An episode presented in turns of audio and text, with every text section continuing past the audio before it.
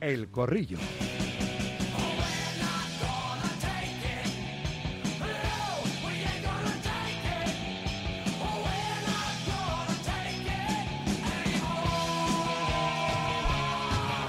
Arrancamos el corrillo siempre con eh, SEAT Motor Die, concesionario oficial SEAT en Fuenlabrada. Lleva 32 años atendiendo a sus clientes con mucho cariño y profesionalidad, cariño que traslada cada día a los oyentes de Radio Marca, patrocinando este corrillo que tampoco vamos a perdonar en el tiempo navideño. Es verdad que no hay mucha actualidad, pero siempre podemos eh, rascar algo. Alberto Pérez, Onda Madrid, ¿qué tal? Muy buenas. Hola, ¿qué tal? Muy buenas. ¿Qué tal? ¿Cómo estás? ¿Tomándotelo con calma estos días o no?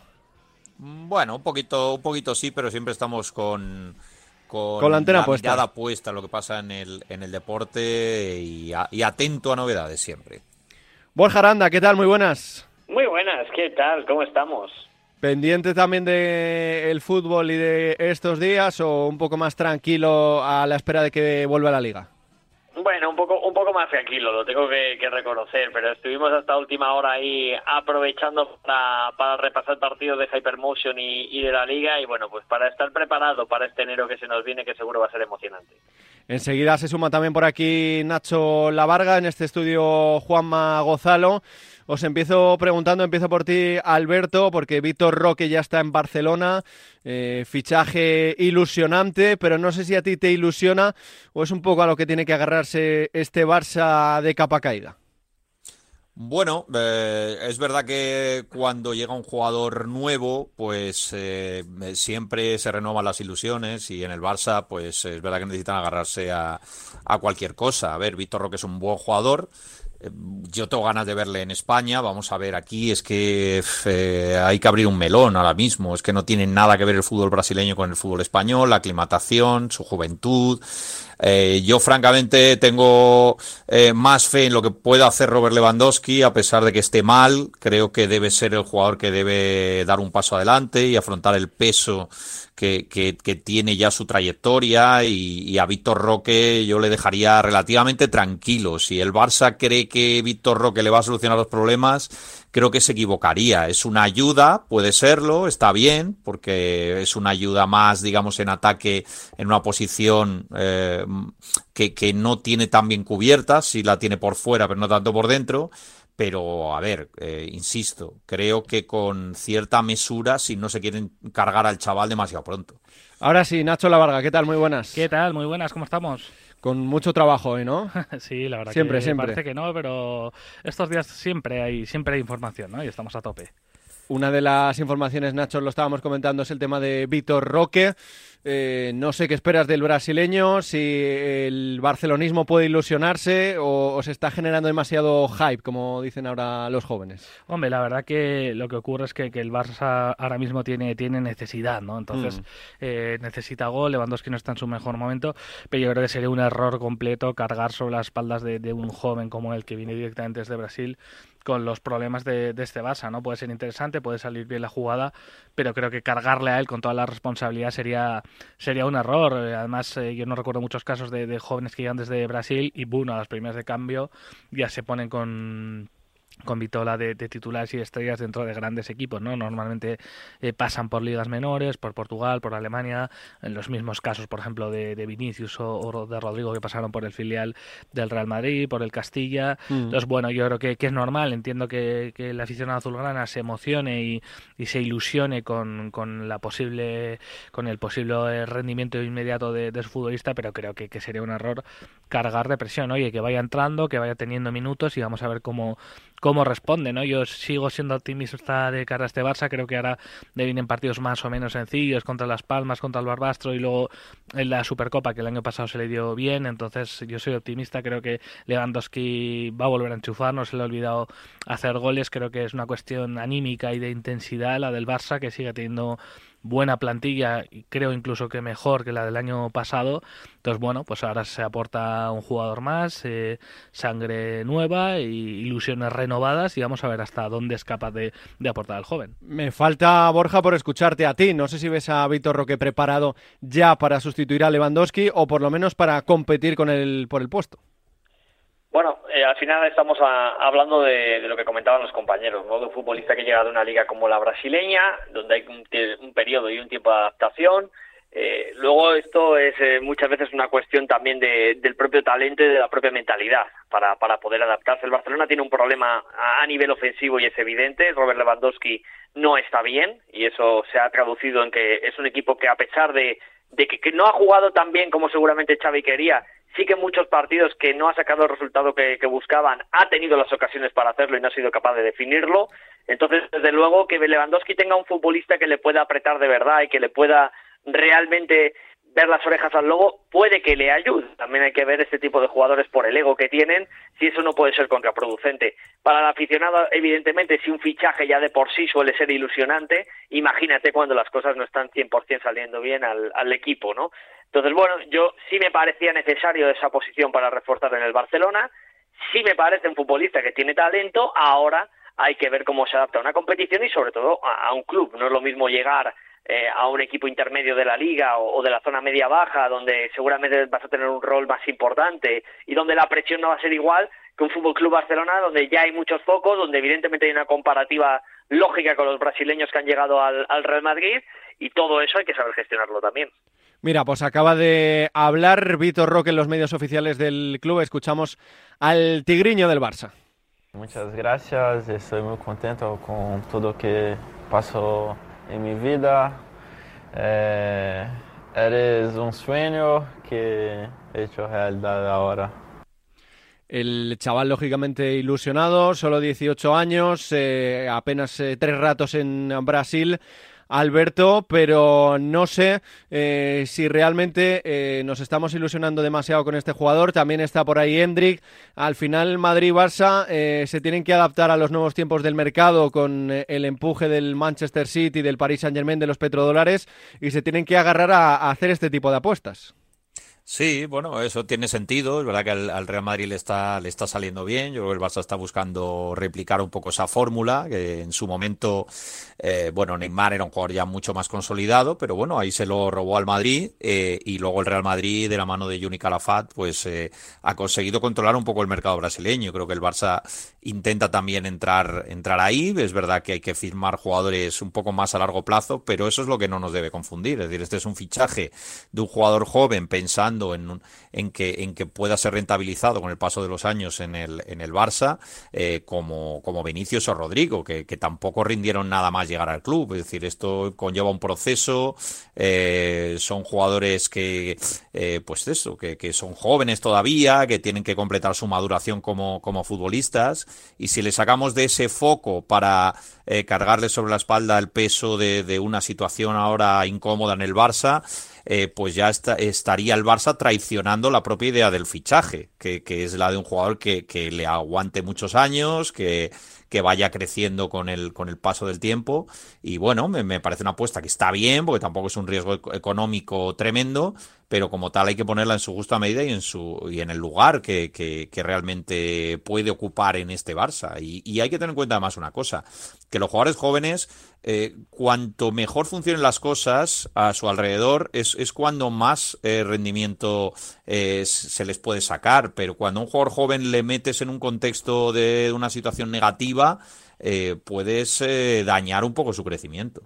De todas maneras, hay que recordar que el plan inicial del Barça con, con Vitor era, junio, que arrancara la 24-25, ¿no? Ha sido también la falta de gol y las circunstancias actuales las que han provocado que, que, vamos, que se presente ya el día 3 y que sea de la partida, aunque las esperanzas que tengan puestas en él no, no, no, no van a ser de, hemos fichado nuestro 10, por, por así decirlo, pero sí que han adelantado su llegada y tienen mm. puestas en él ciertas esperanzas e ilusiones. Es verdad que la lesión de Gaby ha generado cierto espacio en el fair play Borja y ha ayudado, eh, lo comentaba Alberto, son 30 millones más 31 en variables, eh, que a priori en un Barcelona normal no sería un traspaso muy costoso, pero en estas circunstancias ya es un eh, traspaso medianamente alto. Evidentemente, cuando la economía aprieta, cualquier mínima inversión es grande, pues más para un chico que, que insistimos, que puede tener mucho talento, pero que hay que ver su, rendimiento. estamos hablando de un cambio de mercado y es, evidente donde los equipos españoles no, pueden competir ante, ante los equipos de la Premier o, ante clubes como el Paris Saint Germain y entonces eh, el mercado te lleva a buscar adelantarte, anticiparte al futuro talento y aún así no lo están haciendo. Lo hemos visto ahora con Echeverry, la situación que hay. Parece que Manchester City también se va a adelantar y se va a anticipar. Entonces, claro, es una cuestión de mirar, Pablo, cada céntimo que inviertes y teniendo una cuota de riesgo que seguramente hace unos años por Real Madrid o Barcelona no iban a tener, mm. porque iban a por los mejores futbolistas del mundo y sabían que el rendimiento, salvo algún tema puntual, iba a ser bueno, ¿no? Bueno, es el actual mercado, es donde se están moviendo ambos conjuntos, el Real Madrid de momento le está saliendo bien, al Barcelona vamos a ver cómo le va. Es que esta mañana ha salido un tema en marca, Nacho, un poco con las necesidades de los 20 equipos de primera división, y es para echarse a temblar la economía de, de la liga. Ahora mismo es que es complicado encontrar un jugador eh, que pueda revolucionar eh, el producto que al final se está devaluando poco a poco. Sí, normalmente a mí lo que más me ha sorprendido es que lo que más piden los equipos de primera son centrales, porque habitualmente siempre, siempre buscan gol, ¿no? Un delantero, un killer, alguien que haga goles. Este año también, ¿no? Muchos de los equipos, pero, pero la mayoría de ellos también tenían, eh, tienen esas necesidades en, en la parte de atrás. Hay equipos como el propio Real Madrid, ¿no? Que no suelen confiar mucho en el mercado invernal, que en los últimos tiempos no, no han acudido demasiado, pero claro, hay necesidades dentro de, los clubes, eh, necesitan reforzarse para conseguir esos objetivos y aunque hay algunos también el Atleti de Bilbao, por ejemplo, no no tiene gran eh, necesidad, el Atleti de Madrid busca una manija, el, el, Barça pues ya hemos hablado, ¿no? que se ha mm. repuesto con, con Víctor, eh, el Betis quiere apuntar a la defensa, bueno, cada uno tiene sus necesidades, pero sorprende precisamente eso, que, que llama la atención que, que, casi todos necesitan a alguien en la, en la retaguardia, además de, de gol, ¿no? que suele ser lo más complicado, lo más caro y lo más difícil de encontrar. También es verdad que la Premier, eh, yo quiero ver también lo que va a hacer en los próximos años, porque parece estar recorriendo también un camino que ya inició la liga hace un tiempo eh, sobre el control económico, es decir, está empezando a haber sanciones importantes, eh, lo hemos visto este año y estamos viendo también cómo desde el propio gobierno británico se está interviniendo en, en, el manejo de las cuentas de según qué clubes. Esto es algo que ya se hizo en España y que es, es verdad que, que el control económico pues puede ser eh, muy feroz, entre comillas, pero también ha evitado problemas eh, que hubo en el pasado muy importantes, y que luego hay otros elementos que también juegan en contra del fútbol español, que, son temas ya más estatales, quiero decir, eh, en cuanto al pago de impuestos, que en otros países es bastante más asequible para, para firmar jugadores importantes, porque digamos lo que tienes que derivar al fisco es, es mucho menor.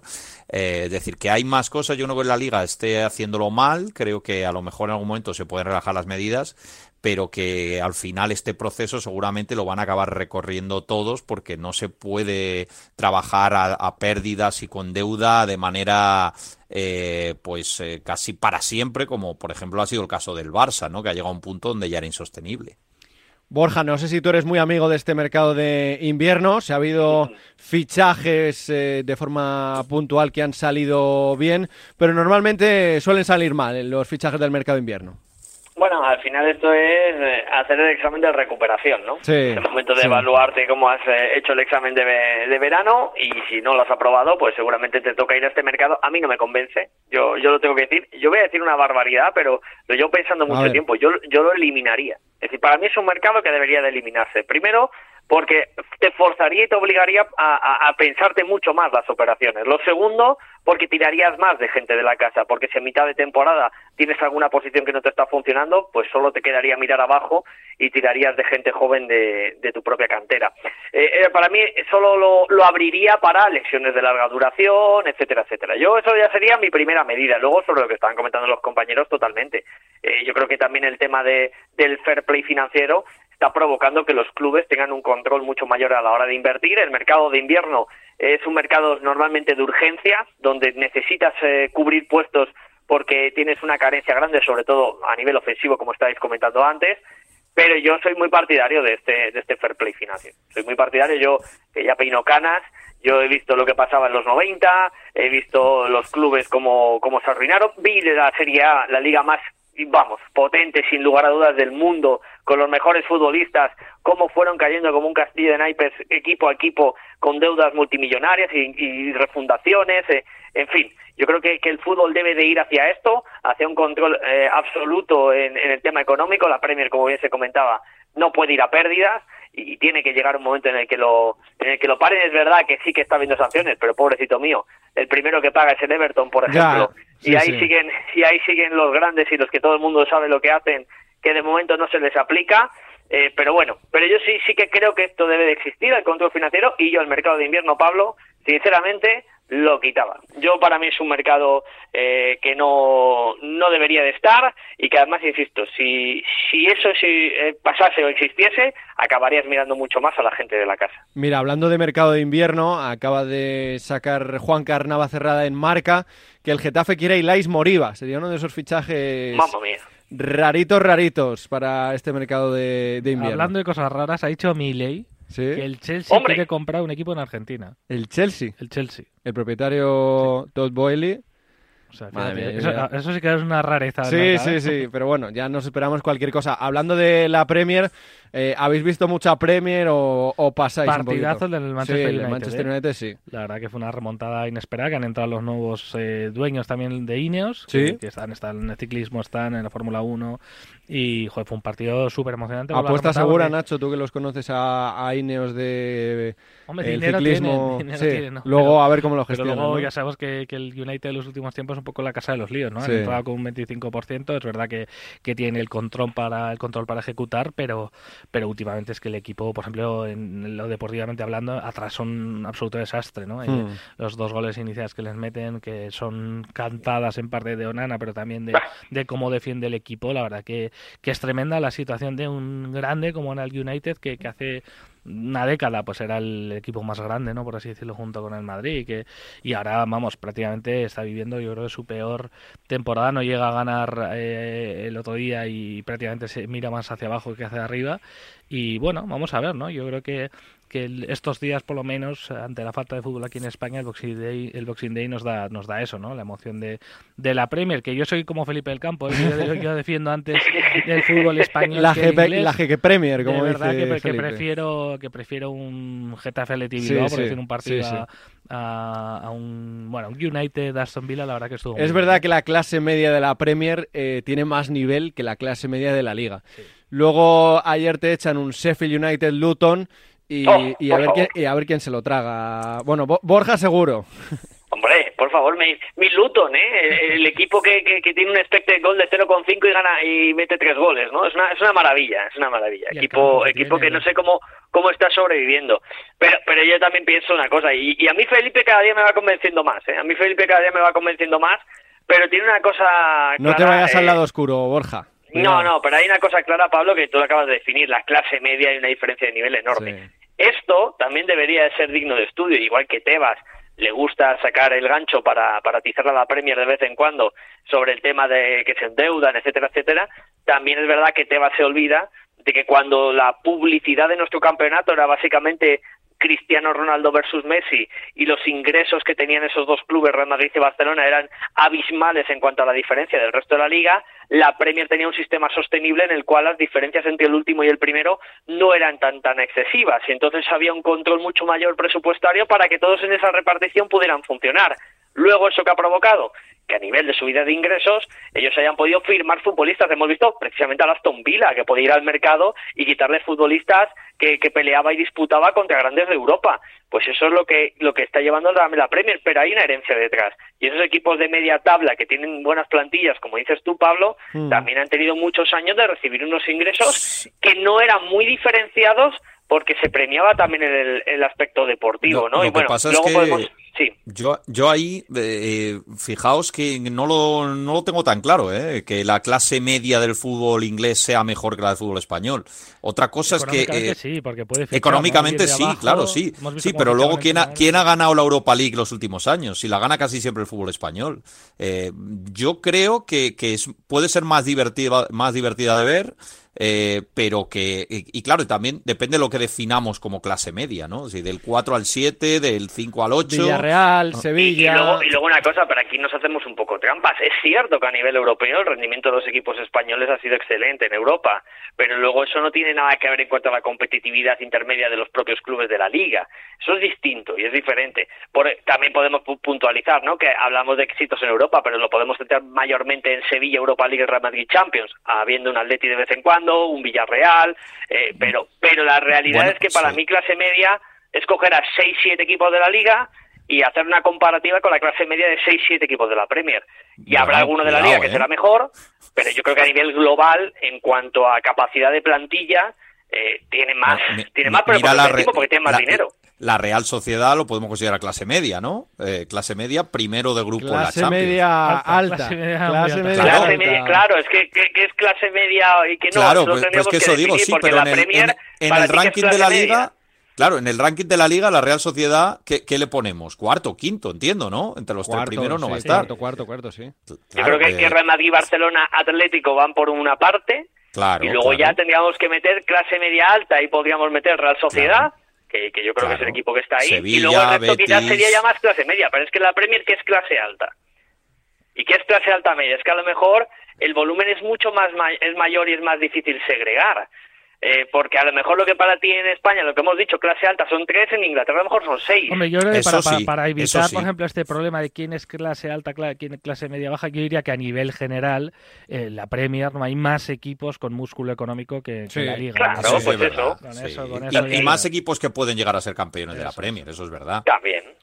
También, esa, esa es la realidad y por eso el campeonato es tan emocionante. Que eso es un poco lo que lo que yo vengo a, a hacer de crítica, ¿no? Porque ahora se, se pega mucho a Tebas, que está intentando solucionar cosas que, insisto, para mí tenían que haberse hecho hace mucho antes, pero evidentemente cuando tú tenías un Real Madrid Barcelona que ganaban mucho dinero, era muy difícil que esos dos clubes aceptasen, no, pues yo ya no quiero ganar, voy a inventarme cifras, 160, quiero ganar 70 para que los demás ganen 40 eh, y 50 y estemos más a la par.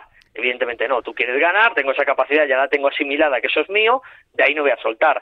Entonces, esto es un poco el, problema que ha habido. También te digo una cosa, tener más dinero no significa invertir bien, y lo estamos viendo en la propia Premier. y, luego es una inflación de mercado absurda. Tú ves movimientos de mercado de futbolistas de la Championship, que su nivel, y no exagero, pueden ser de equipo de nivel medio-bajo de España, que se pagan 15, 18 millones de euros o, o, pero entre los propios equipos de Champions sí se pagan 10 y 12 millones.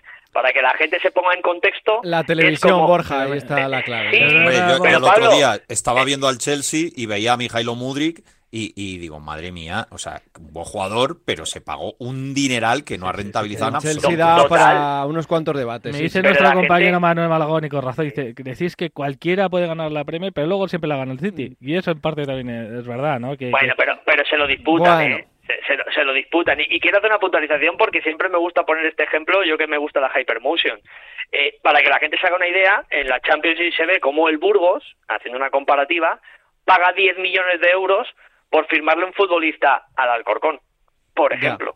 Eso se ve en Championship. O sea, para que la gente se haga una idea del volumen económico que tienen. Os pregunto para cerrar, eh, chicos, eh, este Boxing Day, este fútbol navideño, nos hacemos todos los años la misma pregunta. ¿Funcionaría en España? Porque al final eh, los futbolistas se quejan de que tienen un calendario muy apretado, pero obviamente pensando en el aficionado no habría mayor reclamo que, yo que sé, ponerte el mismo Girona Atlético de Madrid ayer, seguro que lo vería más gente, ya no solo en el estadio, también en la televisión, que probablemente un 3-4 de enero, donde ya estás volviendo al trabajo. No, no sé qué pensáis vosotros. A ver, yo, mira, yo creo que el ejemplo de lo que ha ocurrido con las entradas para ver el entrenamiento del Real Madrid, con esa locura que ha habido eh, de la gente, o sea, a mí me parece increíble. Yo creo que son fechas muy especiales para, para los más pequeños, para las familias, para los padres que pueden ir con sus hijos a ver el fútbol. Y yo creo que, que vamos, que en España sería un auténtico éxito si se hiciera un Boxing Day, un Day que incluso se pudieran bajar los precios o hacer algunas acciones especiales, ¿no? Yo creo que son fechas muy, muy, muy, muy bonitas y aquí lo estamos desperdiciando. Lo hablamos todos los años y ya que hay eh, competiciones eh, prácticamente en cada fecha del calendario y etcétera, etcétera, pues no la quitemos en, en una que es realmente especial, es lo que pienso yo, vamos, hmm. funcionaría segurísimo. Hombre, eh, yo creo, Pablo, que, que, funciona, mm, yo creo que eso estamos todos de acuerdo, casi no hay debate. es un tema sindical, o sea, realmente es un tema sindical, que los jugadores pues no quieren jugar en, en, estas fechas. Eh, bueno, como podrían decir, pues oye, como los domingos los demás no trabajan, tampoco jugamos. No sé, eh, yo, yo les puedo entender, pero vamos, que, que el fútbol es para la gente y, cuando la gente tiene más tiempo libre es cuando más fútbol, o sea, cuando mejor funcionaría el fútbol sin duda y no hay que andar con horarios ni como otras veces que porque, claro, tú mandas a un niño a ver un partido a las 9 de la noche, entre semana, día laborable, pues a lo mejor lo pones a las 9 ahora dará igual, porque están de vacaciones. Quiero decir, claro, la gente es cuando lo disfruta, lo vive como una fiesta. Hmm. Eh, el, el tema es otro, el tema es convencer a los jugadores de que esto es útil y es bueno para la industria también futbolística y que eso acabará también beneficiándole a ellos. Me falta por escucharte, Borja. Bueno, yo en la línea de los compañeros, ¿no? Yo creo que, es evidente que es algo que funciona, pero pero esto es un arma de doble filo y me explico, porque aquí cada uno tiene su, su debate y cada uno hace su crítica o su, o su aplauso, pero ya no es solo el jugar en, en estas fechas, que yo creo que es, que es básico. Luego esto lo tenemos que llevar a pensar cuando siempre se dice, no, es que los jóvenes pierden interés en el fútbol. Es que tú qué herramientas estás poniendo, es que esta es una. Porque ahora mismo eh, los niños están sin cole, eh, puedes ir con ellos al estadio, puedes ir al entrenamiento, eh, van a ver a sus ídolos más de cerca, van a poder vivir encima un ambiente festivo, porque es Navidad y la gente está normalmente contenta. Hmm. tienes un, un, empujón real para enganchar a muchos que, que a lo mejor ahora están más pendientes de la PlayStation, están pendientes de otras cosas estos días porque no tienen su partido de liga para poder ver o su equipo de fútbol. Pero ya no es solo eso, sino que ya que haces eso, pon la entrada a 20 euritos que ya verás cómo lo llenas de niños y lo llenas de familias. Y, y, pon más facilidad para acceder a ciertos productos de los equipos, porque esto a mí me hace mucha gracia, ¿no? Eh, y no quiero tocar el tema Superliga porque si no, nos vamos hasta mañana. Eh, cosas gratuitas, y si esto no se trata de ser gratis, se trata de ser accesible. Ya yo creo que no hay más y claro que triunfaría. Que luego es un tema sindical que los jugadores no quieren jugar.